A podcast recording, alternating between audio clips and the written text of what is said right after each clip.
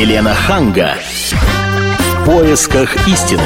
Здравствуйте, я Елена Ханга вместе с Ольгой Медведевой. Здравствуйте. Приветствую вас. И сегодня предлагаю поговорить на тему «Инфантильность молодых против брюзжания старых». Старых – это я, правильно, Оль? Вы так сформулировали вопрос. Елена, я от вас вообще не отталкиваюсь. Во-первых, вы не старая, а во-вторых, по поводу послужил спор в социальных сетях. Ну, в общем-то, периодически всплывают, да, эти вопросы все, и начинаются эти споры.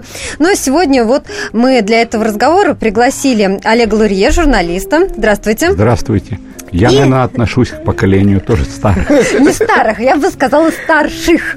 Ну, хорошо. И Игорь Огурцов, актер. Здравствуйте. Здравствуйте. А я, может, тоже отношусь к старшим. Нет, чуть-чуть вы молодой из молодежки. И вас обожают все дети, особенно девчонки. Елена, ну вот скажите, вот вы когда были студенткой, да, вот вы слышали в разговорах старших, что молодежь сегодня совсем не такая, как раньше, что, ну, какие-то вот такие высказывания. Ну, конечно, я думаю, что это наши деды слышали это от своих отцов, а их отцы слышали это от своих дедов. То есть вы слышали, а сейчас вот вы осуждаете современную молодежь? В общем, да. Потому что, на мой взгляд, и мы поговорим об этом, есть объективные предпосылки для того, чтобы сегодняшняя молодежь была довольно инфантильная. Это главное, что меняет, да, как вот отрицательно такую черту. Но я считаю, что есть золотые ребята, золотые не в смысле золотая молодежь, а золотые, потому что они чего-то хотят в этой жизни и хотят добиться этого сами. Вот ключевые слова «сами». Есть такие ребята, мы их имена знаем, а некоторых мы не знаем. Но если говорить о тенденции, если говорить о векторе, то сейчас молодежь считает, что у них должно быть все здесь и сейчас сразу, потому что, наверное, у них это уже есть, и они не понимают, почему они должны от этого отказываться. Олег, вы согласны с этим? В принципе, да, но вот повторюсь, ведь среди молодежи есть действительно нереальные самородки. Я с ними сталкивался, которые ребята, не являясь детьми олигархов, там, чиновников да, в 23-25 сделали свой первый $1 миллион. Причем это стартапы, программы различные, интернет, создание ресурсов. Есть такие ребята, я их лично знаю, да, и вы их все многие знаете в той же сети. Но, вы знаете, я даже не... Когда я говорю инфантильные, я не имею в виду, что они не миллионеры, у них каких-то стартапов нет. Я говорю, что они... ответственные должны быть и уже начинать сами зарабатывать. Пусть это небольшие деньги, но они должны сами рассчитывать на свои силы. А на мой взгляд, для этого нужно стремление. Да, у них этого стремления нет, потому что с неба все падает. Да, потому что родители могут все дать. Может, я захотел это, мне подадут это. Я захотел это, мне подадут это. Но не все родители могут все дать. Я не говорю, что про всех. Да, я вам другое скажу. Вот у родителей... Я вам скажу, у меня не было айфона. Я очень долго сопротивлялся, у меня его до сих пор нет. А у моей дочки есть. Потому что, когда она смотрела в мои глаза и говорила: мама, как же так? Вообще у нас в классе у всех есть, а я буду ходить как Фрося Бурлакова. И никакие мои аргументы типа да, действительно, ну кто-то... Но, с другой стороны, что в этом плохого? Что у нее будет айфон, да. Ну, почему вы считаете, что это плохо? Нет, но его цена... Приличная, ты понимаешь, сколько он стоит, да, и если у родителей деньги. Вот это вот самое главное. Ну, а скажите тогда, вот, Игорь, вот вы на все свои потребности зарабатываете сами. Я сам заработал. Когда вы заработали первые? Первый я заработал, это был первый класс, это было где-то 7-8 лет. Я купил себе на то время телефон и купил для сестры своей коляску и манеж. А каким образом? Снимался в кино. Скажите, а ваши родители вам предложили в деликатной форме передать деньги? Нет, они не предлагали, это просто я сам уже, как сестренка, надо же сделать какой-то подарок от брата, от родного брата, я вот внес денежку свою. Причем так всегда, потому что у меня не было такого, что вот, типа, все, ты заработал, ты должен отдать. Нет, я вот всегда часть денег отдаю родителям. Да, пожалуйста, Олег. Я вот хочу провести аналогии, ведь ничего не изменилось. Ведь вспомнить собственное детство, вот тем, кому там, грубо говоря, за 40, 50, отлично помнят. Сейчас айфон, а тогда были джинсы. Джинсы, да. Тогда были джинсы. Жвачки, джинсы. 90, а джинсы 150, 180 стоили, да. И приходилось даже, простите, то, что сейчас называют заниматься бизнесом, там это форцовка называлась. Купил 3 пары, скажите, перепродал. Да, я занимался. Да, я занимался. Купил 3 пары джинсов оптом, перепродал, а 1 пару себе заработал.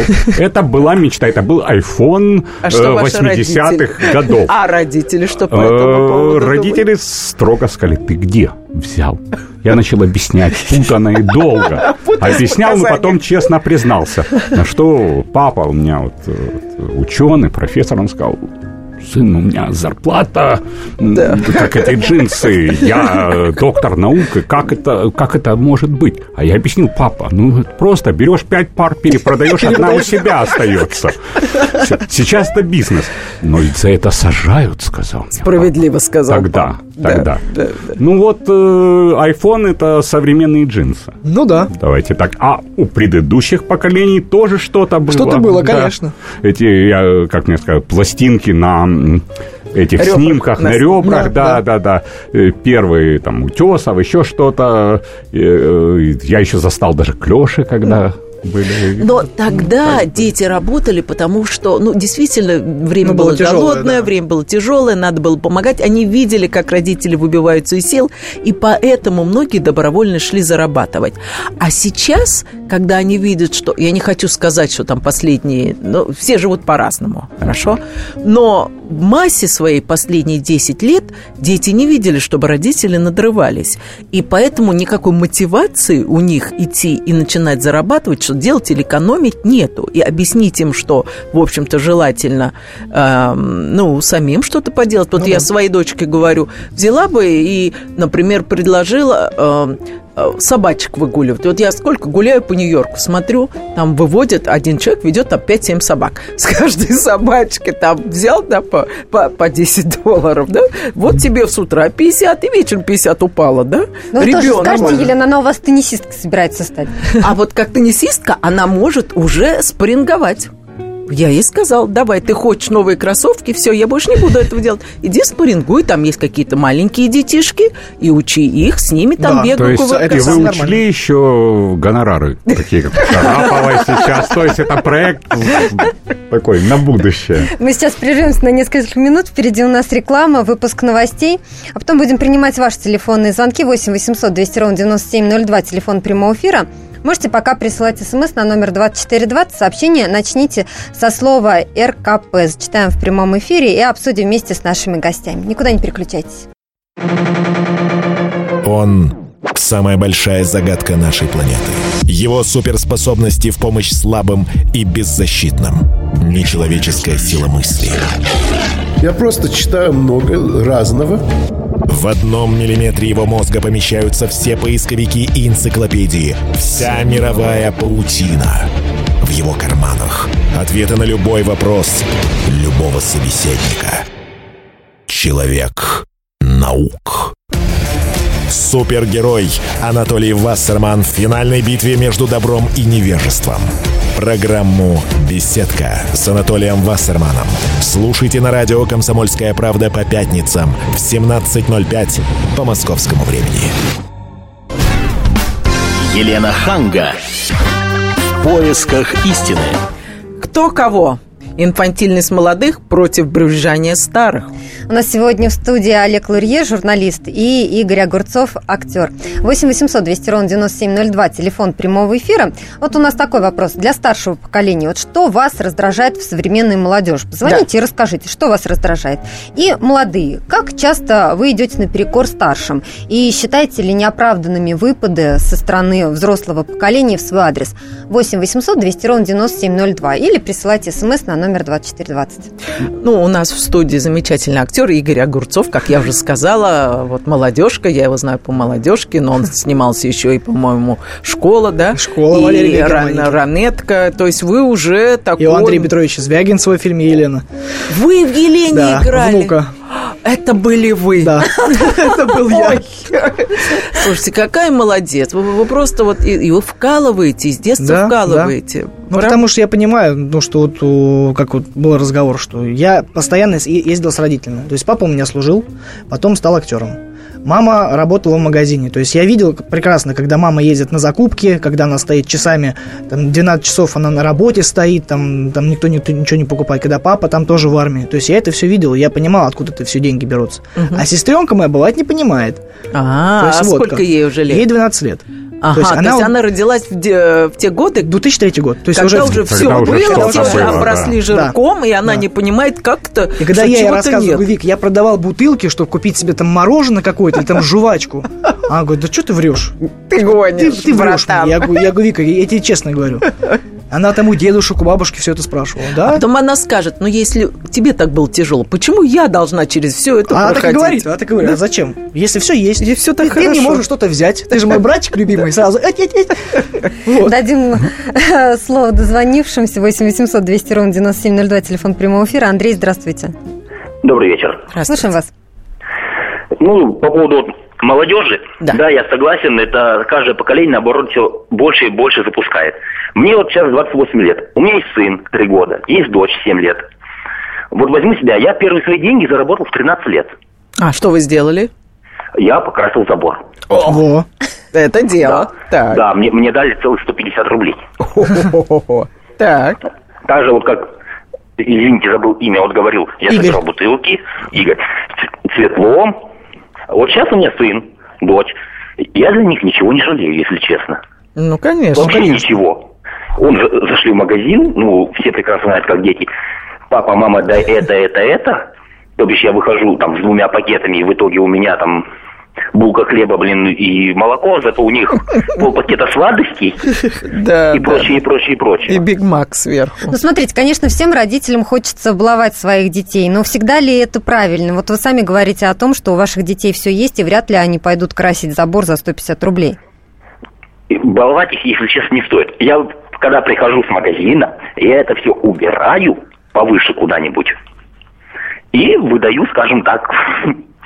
Когда что-то сделаешь за хорошие дела.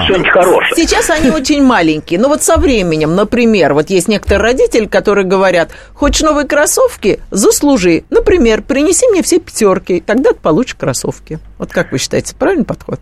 Наоборот, правильно. Правильно? Но только не в оценках дела, а в чем-нибудь другом. Ну, в чем? Ну, скажу так, помог по дому там. А, то есть вы говорите, пропылесосишь, мы тебе дадим деньги, правильно? Ну да, примерно так вот. Ну, смотрите, я на это всегда говорила, что это неправильно, потому что вот ребенок привыкнет к тому, что... За это ему что-то дают. Ему за это дают, а потом, когда у вас не будет денег, он вам и стакана воды не даст. Он скажет, секундочку, мне всегда давали деньги за что-то хорошее, а сейчас бесплатно, что ли, я буду давать тебе стакан воды? Но вот ведь это заработок. Человек работает, это получает заработок, деньги. Здесь я поспорю. Спасибо, Андрей, за ваш звонок. Пожалуйста, да. Олег. И вот сейчас говорят о детях. Ведь есть такая гигантская проблема. Вот, по сути, то, что родители дают все. Вот целому ряду. Так называемые мажоры. То есть мажоры, которым все подражают, прямо целые клики, кланы идут. Вот мажор, 18 лет, у него Феррари, в 20 у него особняк на Рублевке, в 21 у него свой большой нефтяной бизнес. Но, ребята, посмотрите, что происходит. Ведь... Это дети чиновников в большинстве своем. У чиновника зарплата, ну, простите, большая, 250 тысяч рублей. Да. Но на Феррари не тянет 250 тысяч рублей. Это на что вы намекаете? Откуда там Феррари? Понятно, что рано или поздно, особенно сейчас, когда идет такая вот чистка... Ему постучаться. Да, раздастся номер стук и попросят с вещами. То есть, как Хорошавину, у которого там 200 тонн, килограмм золота нашли, и у прочих-прочих.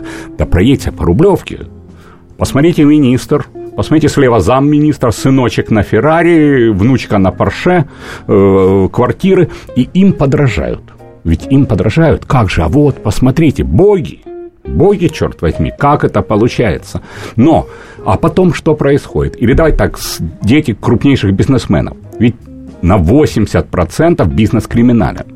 То есть рано или поздно кто-то из тех же бизнесменов, и в первую очередь чиновников, оказывается в камере, в той же бутырской тюрьме и под судом, и отправляется рубить лес. Так. Вот сколько их можно, миллион, не миллион, десятки назвать самых высокопоставленных, вплоть до, что в свое время даже замначальника Следственного комитета, вот сейчас он вышел, долгий, сколько он, 8 лет отсидел там, взятка в $1 миллион. Так. То есть и дети, мажоры, у них, естественно, происходит срыв. Как это все было до 15, до 20, а где мой Феррари? А Феррари конфисковали. А где мой бизнес? А бизнеса нет. Начинаются самоубийства, начинаются травмы, уже много случаев, моральные травмы.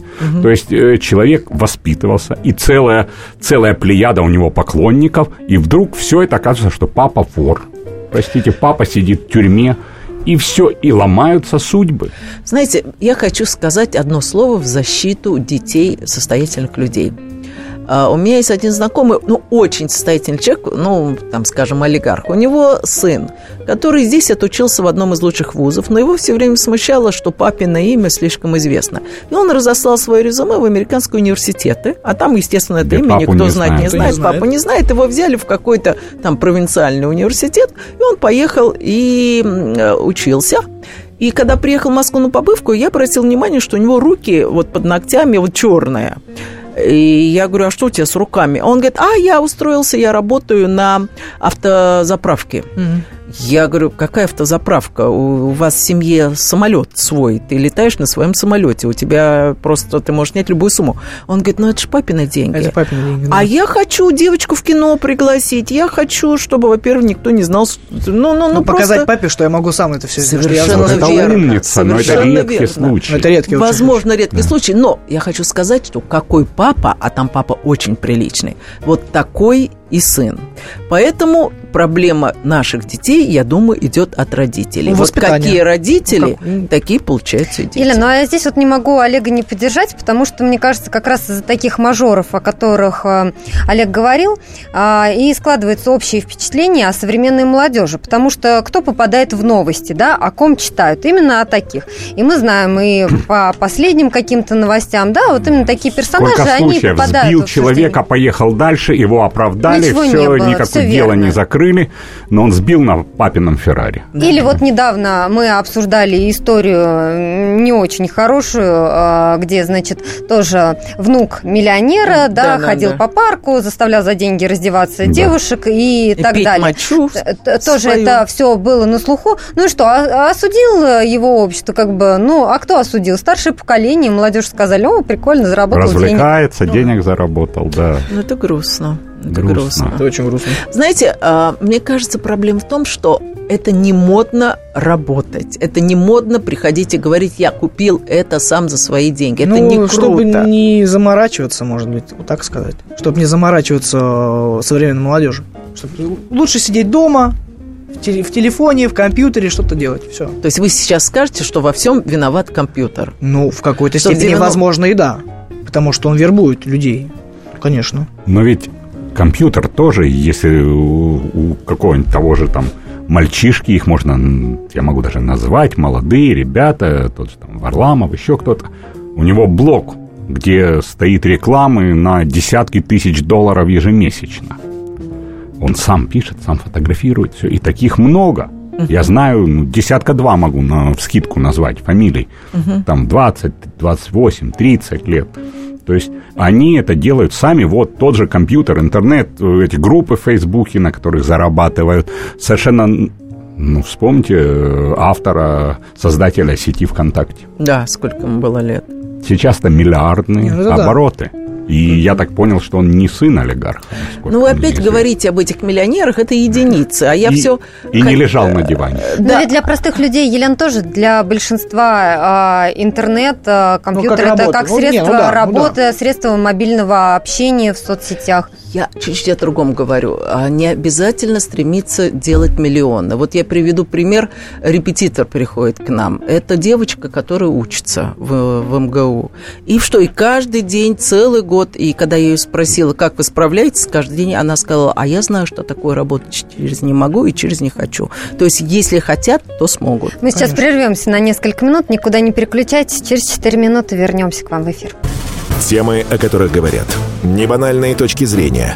мнения и факты, а еще хорошая провокация. «Губин Лайф». Каждый вторник, четверг и пятницу после 6 вечера по московскому времени. На радио «Комсомольская правда». Елена Ханга. В поисках истины. А я считаю, что наши молодые инфантильные. Только не могу понять, кто в этом виноват. И сильно подозреваю, что мы их родители. Ну, как сказал один из наших слушателей, сами их же и балуем, да?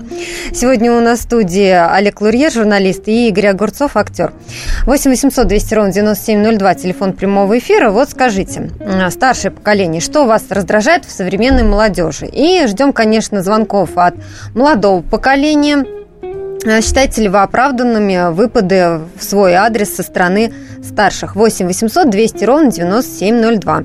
Или присылайте смс на номер 2420. Мы в этой части нашей программы попробуем связаться с предпринимателем Дмитрием Потапенко, потому что в одной из наших программ как-то Дмитрий жаловался, что вот молодые приходят к нему, требуют сразу много денег, а хотя опыта-то у них нет никакого еще, чтобы платить такие деньги, когда они такую планку высокую ставят.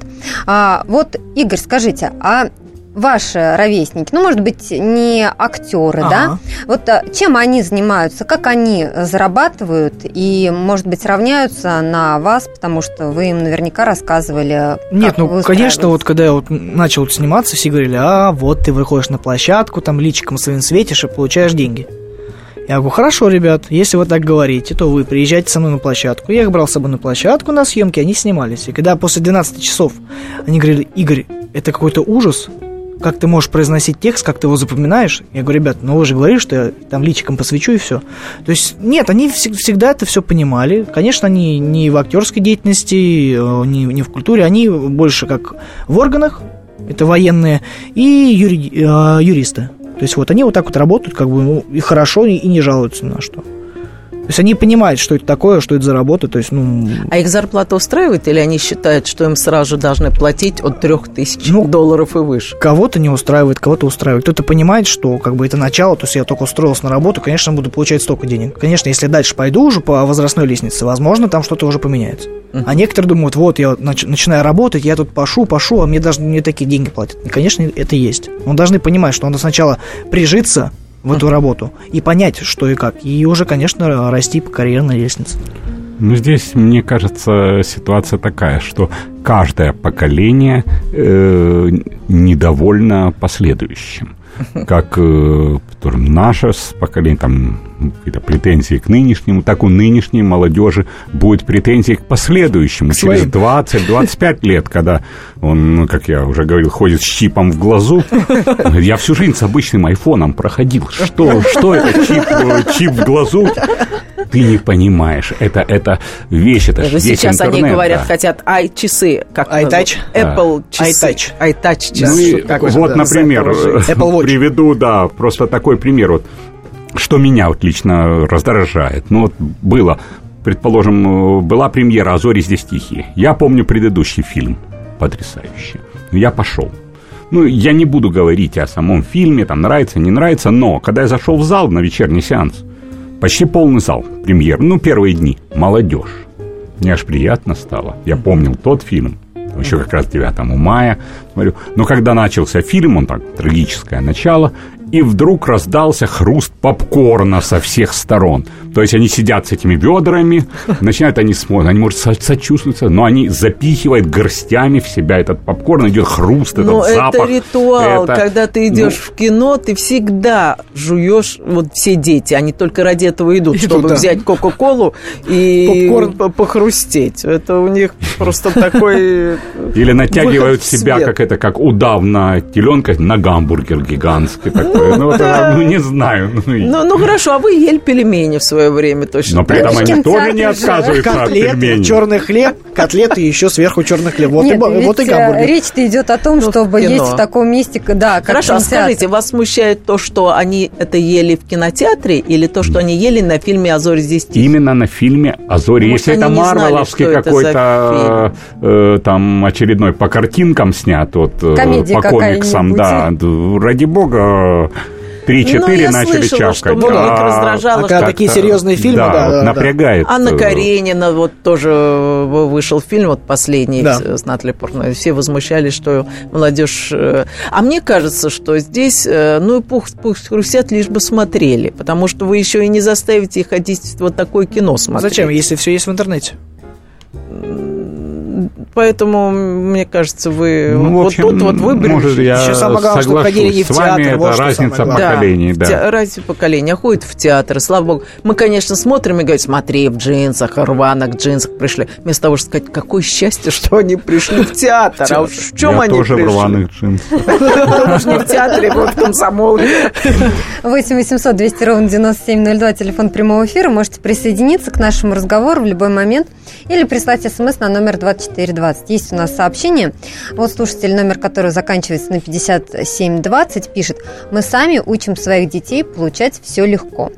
В общем-то, это, наверное, как и предыдущий слушатель, да, высказывается о том, что старшее поколение... Любое поколение балует своих детей, внуков и так далее. И в итоге каждое последующее поколение более избалованное. Но здесь, мне кажется, еще сама ситуация играет очень важную роль. Вот я своей дочке рассказывал, когда ей было 12 лет, старшей дочке рассказывал, что в свое время первый раз я попробовал Кока-Колу, когда попал за границу. И... Первый раз увидел, там, не знаю, жвачки в свободной продаже. Это было там жевательную резинку, чуингам в свободной продаже. Там в 83-м году, на что она так смерила меня взглядом и говорит: «Пап», причем совершенно серьезно, это было сказано без доли юмора, «а слабо было в палатку выйти, в магазин купить». То есть они этого не понимают. Не понимают, как вот нынешнее поколение, вернее, которое будет через поколение, не будет понимать нынешнюю молодежь. То есть как? Я тоже, мне помню, тоже папа рассказывал, что вот эту банку Кока-Колы, когда ее привозили там с Венгрии или откуда, когда распивали ее вот на всех, там, 10 человек, там, а жвачку разламывали на несколько человек. И там еще следующему передавали жвачку. Да, пожевать, дай пожевать, да. Потом эти палочки соленые тоже, которые аж до Нового года, там, год они цело лежали, по кусочечку маленькому-маленькому. То есть тогда не было возможности, мне кажется, просто вот даже вот время чуть откинуть назад, не намного, там, на 30 лет, на 40 лет назад, все было по-другому. Может, и хотел бы баловать, но если я не директор овощного магазина или там не завмах комиссионки, то я не мог себе ничего этого позволить. Вот если там ученый, литератор, нет, извините. Давайте примем телефонный звонок 8-800-200-97-02, телефон прямого эфира. Юрий, здравствуйте. Добрый вечер, Елена. Добрый вечер, Олег. Олег, у меня к вам огромная просьба. После эфира мой телефончик высветился, звякните, мне нужна очень ваша небольшая помощь. И заодно материал для вас.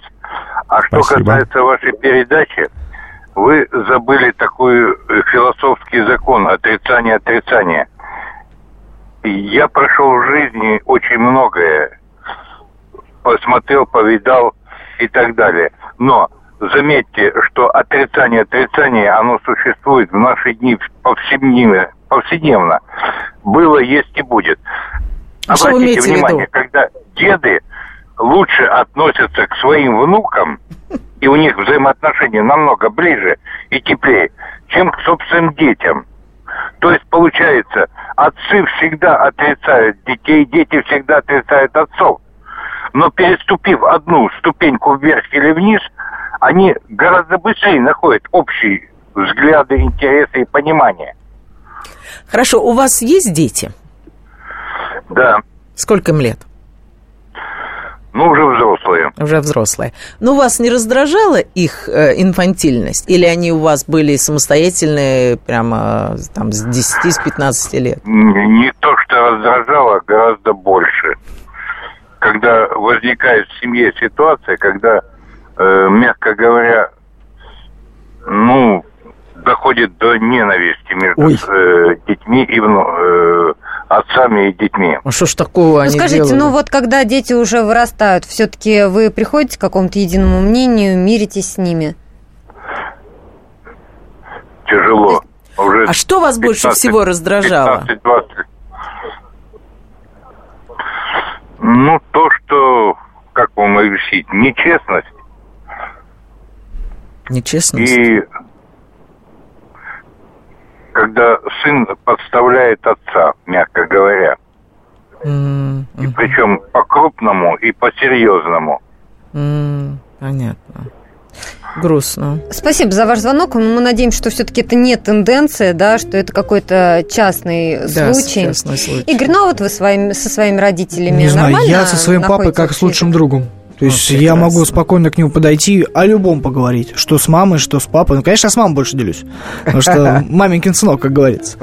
Но с папой, как друзья, мы даже сидим, с ним можем обыгрывать какие-то роли, когда ему там что-то дают, мне там текст. Мы с ним сидим, спокойно играем и разговариваем, ну, о всем, что угодно. Тем более, что он у вас тоже актер, да. Поэтому вы пошли по стопам. Мы как лучшие друзья. Мы сейчас прервемся на несколько минут. У нас реклама, выпуск новостей. Никуда не переключайтесь. Кому выгодны государственные перевороты? Кто провоцирует военные конфликты? Кем пишутся сценарии цветных революций? Что Россия делит с Британией последние 300 лет? Обозреватель «Комсомольской правды» Галина Сапожникова вместе с политологами, социологами и историками ищет ответы на эти вопросы в специальном проекте «Занимательная геополитика». Открытия, которые она делает во время прямых эфиров, шокируют общественность и провоцируют шквал критики. Однако она не боится искать правду. «Занимательная геополитика». Каждую среду в 17:05 по московскому времени на радио «Комсомольская правда». Елена Ханга. В поисках истины. Ой, действительно ли наши молодые ребята инфантильные, или это просто мне кажется, Оль? Ну вот так вы вздыхаете, Еленка, вот все плохо с нашей молодежью. Ну вот вообще они у нас никудышные. Но на самом же деле это не так. 8-800-200-97-02, телефон прямого эфира. Пожалуйста, присоединяйтесь к нашему разговору. А у нас в студии сегодня Олег Лурье, журналист, и Игорь Огурцов, актер. Ну вот Игорь мне сказал в рекламной паузе, что рожденные в 90-е годы, они... Ну, знает, что как это все достается. Да, потому что 90-е были такие голодные годы. Да. А вот те, которые сейчас, им там по 10 лет. По 10 лет, они уже понимают, 12, что родители уже, грубо говоря, зарабатывают жирком, да, и могут уже дарить все, что они захочет. Да. Потому что вот сколько-то я вот раз слышал, что в школу приходит девочка там со старым телефоном и говорит: фу, ты что с таким телефоном? Иди отсюда. То есть вот такое даже до этого доходит. Да. И, конечно, ребенок будет плакать в истерике: как так, у меня там не приняли в школе, со мной не играют, я с таким телефоном хожу. Да, я со старым телефоном. Я прочитаю отклик с сайта. Вот пишет дама: пусть старшее поколение не обижается на мои слова, но как можно некоторых уважать, если старики сами не уважают молодых? Приведу пример. Я на последних месяцах беременности с огромным животом часто ходила в поликлинику, выставила огромную очередь в кабинет для сдачи анализов. Мало того, что меня пожилые не пропускали без очереди, ни один ни разу сесть мне не предложил. То есть вот обратная сторона, Елена. Вы вздыхаете по поводу молодежи? Не очень верится, простите, в это. Мне лично. Да, вы не верите? Нет, я не знаю, мне вот 52 года. Вот я представляю, что я где-то сижу и вижу, идет беременная женщина, и я буду сидеть. Я не знаю, у меня все, по-моему, там обвалится внутри, ну, и я приклеюсь к этому вот стулу и стеку по нему. Мы с вами принадлежим к поколению, когда, если ты не вставал, когда заходил или там беременная, или пожилой человек, там любой в метро возьмет тебя за ухо поднять и грозно посмотреть. И я даже и не садился, помню, я да очень много ездил в метро, я лучше даже не сяду. Вставала и как бы уступал на спорт. Да, ну, наверное, может быть, не был виден живот у нас. Нашей девушки. Ну, говорит, что на последних строках, но, во всяком случае, жалуется. Ну, не знаю, может быть... Прошу прощения, может быть, там сидел какой-нибудь 90-летний ветеран. Конечно, вот я и хотел сказать, может быть, там сидели уже такие совсем пожилые. Который ветеран войны, который реально не может подняться. Он пришел сдать анализы, там, в больницу ложиться. Может так? 8-800-200-97-02, телефон прямого эфира. Вот скажите, старшее поколение, что вас раздражает в современной молодежи? И молодежь я призываю тоже к нашему разговору. Вот, видите, есть такие жалобы. Может быть, у вас есть свои претензии к старшему поколению. Или вы считаете неоправданными выпады в свою сторону? Вот, Игорь, вы как представитель молодежи, скажите, чем мы, старшее поколение, вас раздражаем? Не знаю, меня ничем не раздражает. Наоборот, может, в чем-то и учат, чтобы не наступать на какие-то ошибки. Ну что вот, ответ засчитывается. 8-800-200-97-02, телефон прямого эфира. Андрей, здравствуйте. Здравствуйте. Вы знаете, мне 47 лет, вот молодость пришлась на 90-е. И вот то же самое было вот как раз, когда мне вот школу мы заканчивали, и то же самое родители всегда говорили, что вот молодежь вот такая вот стала, там матерится, пьет. Но был Афган, и все вот эти хулиганы, которые вот самые в школе отъявленные двоечники, там все эти, там они себя показали с самой замечательной стороны. Вот что я хочу сказать. И вот сейчас эта молодежь, да, сейчас племянники там растут, дочка растет, там ей 25 лет. Ну, если их поставить, наверное, в экстремальные условия, наверное, я надеюсь, что они все-таки себя покажут. Так же, как было вот в Афгане. Спасибо за ваш звонок. Хороший звонок. Ну, а сейчас у нас на связи, как я обещала, Дмитрий Потапенко, предприниматель. Кроме того, Дмитрий ведет у нас несколько программ на радио «Комсомольская правда». Дмитрий, приветствуем вас. Добрый вечер. Ну, вот смотрите, я тут рассказывала о том, что вы жаловались, допустим, молодые приходят к вам устраиваться на работу и завышают планку, требуют очень большую зарплату, а вы не можете их взять, потому что у них нет опыта. Это действительно так? Да, давайте отмотаем. Значит, молодые к нам, слава богу, не приходят. Мы поставили, я уже достаточно... Уже не приходят. Да, я уже давно сказал, что мне меньше 28 лет, чтобы даже близко не приближались к компании, потому что заниматься воспитанием, которым должны были заниматься папа, мама, я, к сожалению, не намерен. А тем более, самое основное, что это не я такой плохой, простите, но когда ко мне... Я стою на страже клиента. Вот клиент должен получать от меня услугу, а не выяснять творческие планы вот этого балбеса, сидящего ВКонтакте, там, с девочками переписывающего, и куда ему вечером пойти. Нет, был мил друг. Оторвал свою пятую точку, быстренько, что называется, клиента обслужил, поцеловал его в ту же самую пятую точку, облизал его и сказал ему спасибо за то, что он заплатил тебе деньги. Вот до тех пор, пока он, собственно говоря, его жизнь мордочкой об стол не потаскает, ну, я еще раз говорю, заниматься, быть папой, коллективным папой и мамой, я считаю, что клиент заслуживает в наших точках общепита, ритейла, это другого. Дискриминация какая-то получается. С такого-то возраста беру, а вот с такого не беру. ВКонтакте сидит, не беру, а вот если в умном Фейсбуке сидит, тогда беру, получается. Ну, нет, это не дискриминация, это исключительно требования по профессиональным навыкам. А вот как вы объясните, почему молодежь сейчас заканчивает вузы и приходит и требует уже зарплаты серьезные? Ну, она, я бы скажу так, она не требует зарплаты серьезной, она еще в ВУЗе, я периодически читаю лекции в ВУЗе, она в ВУЗах уже... В ВУЗах требует? Она уморожена просто в хлам. Когда читаешь, задаешь вопрос, ребята, сколько хотите? Стабильный ответ в московском ВУЗе 60 тысяч, то есть двушку там 2000 долларов. Спрашиваешь, родной, а что ты за эти деньги будешь делать не для меня, проклятого там капиталиста, работодателя? Что ты будешь делать для клиента? Да. Не, ничего. Ой, он звезда, он закончил вуз. Все, у него уже корона, крылья. То, что он нифига не хочет там обслуживать. Ну, может быть, он считает, что столько вложили денег в этот вуз. Кто? Ну, не он же вложил. Ну, родители. Вот, с другой стороны, а где молодежь должна получать этот опыт? Ну, в вузе все равно не дают весь объем знаний. Все равно что-то должно получаться на практике. Простите. А кто, простите, почему клиент за это должен платить? Значит, родители чехлили, недовоспитали. А почему вот я хочу задать. Вот вы пришли в магазин в точку общепита, ритейла, ко мне. И сидит вот этот здоровенный лоб, с какого-то перепуга он должен получать двушку и грина, а он вас банально не может проконсультировать там по электронике, он не может вам нормально продать там трусы, носки. А где там, ему учиться этому? Тогда ему место, извините, в очереди за бесплатным супом, точно. Согласен. Но, вдруг вы упустите гения, если вы всех знаете, отрицать? Есть же шанс.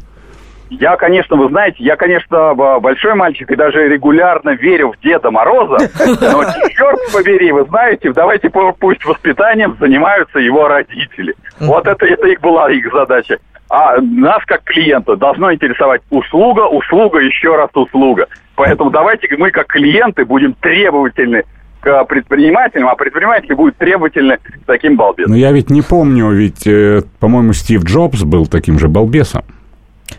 Стив Джобс, может быть, и был балбесом, но я напомню, что первые... Посмотри. Да, но первые маки были настолько ужасные, и можно сравнивать Россию и Соединенные Штаты, но я хотел бы сказать, что предпринимательский дух, который воспитывается в Соединенных Штатах, я просто, я в восторге, потому что когда маленького ребенка, там, что называется, говорят, сынок, хочешь на велосипед? Я вот это видел, на благо очень большое количество друзей Соединенных Штатов. Хочешь велосипед? Берешь свои игрушки, там по воскресеньям выкладываешь на распродажу. Да, вот барахолку, да. Да, на барахолочку. $100, и остальное ты со своих игрушек. Заработал, купил себе велосипед и гоняйся на нем.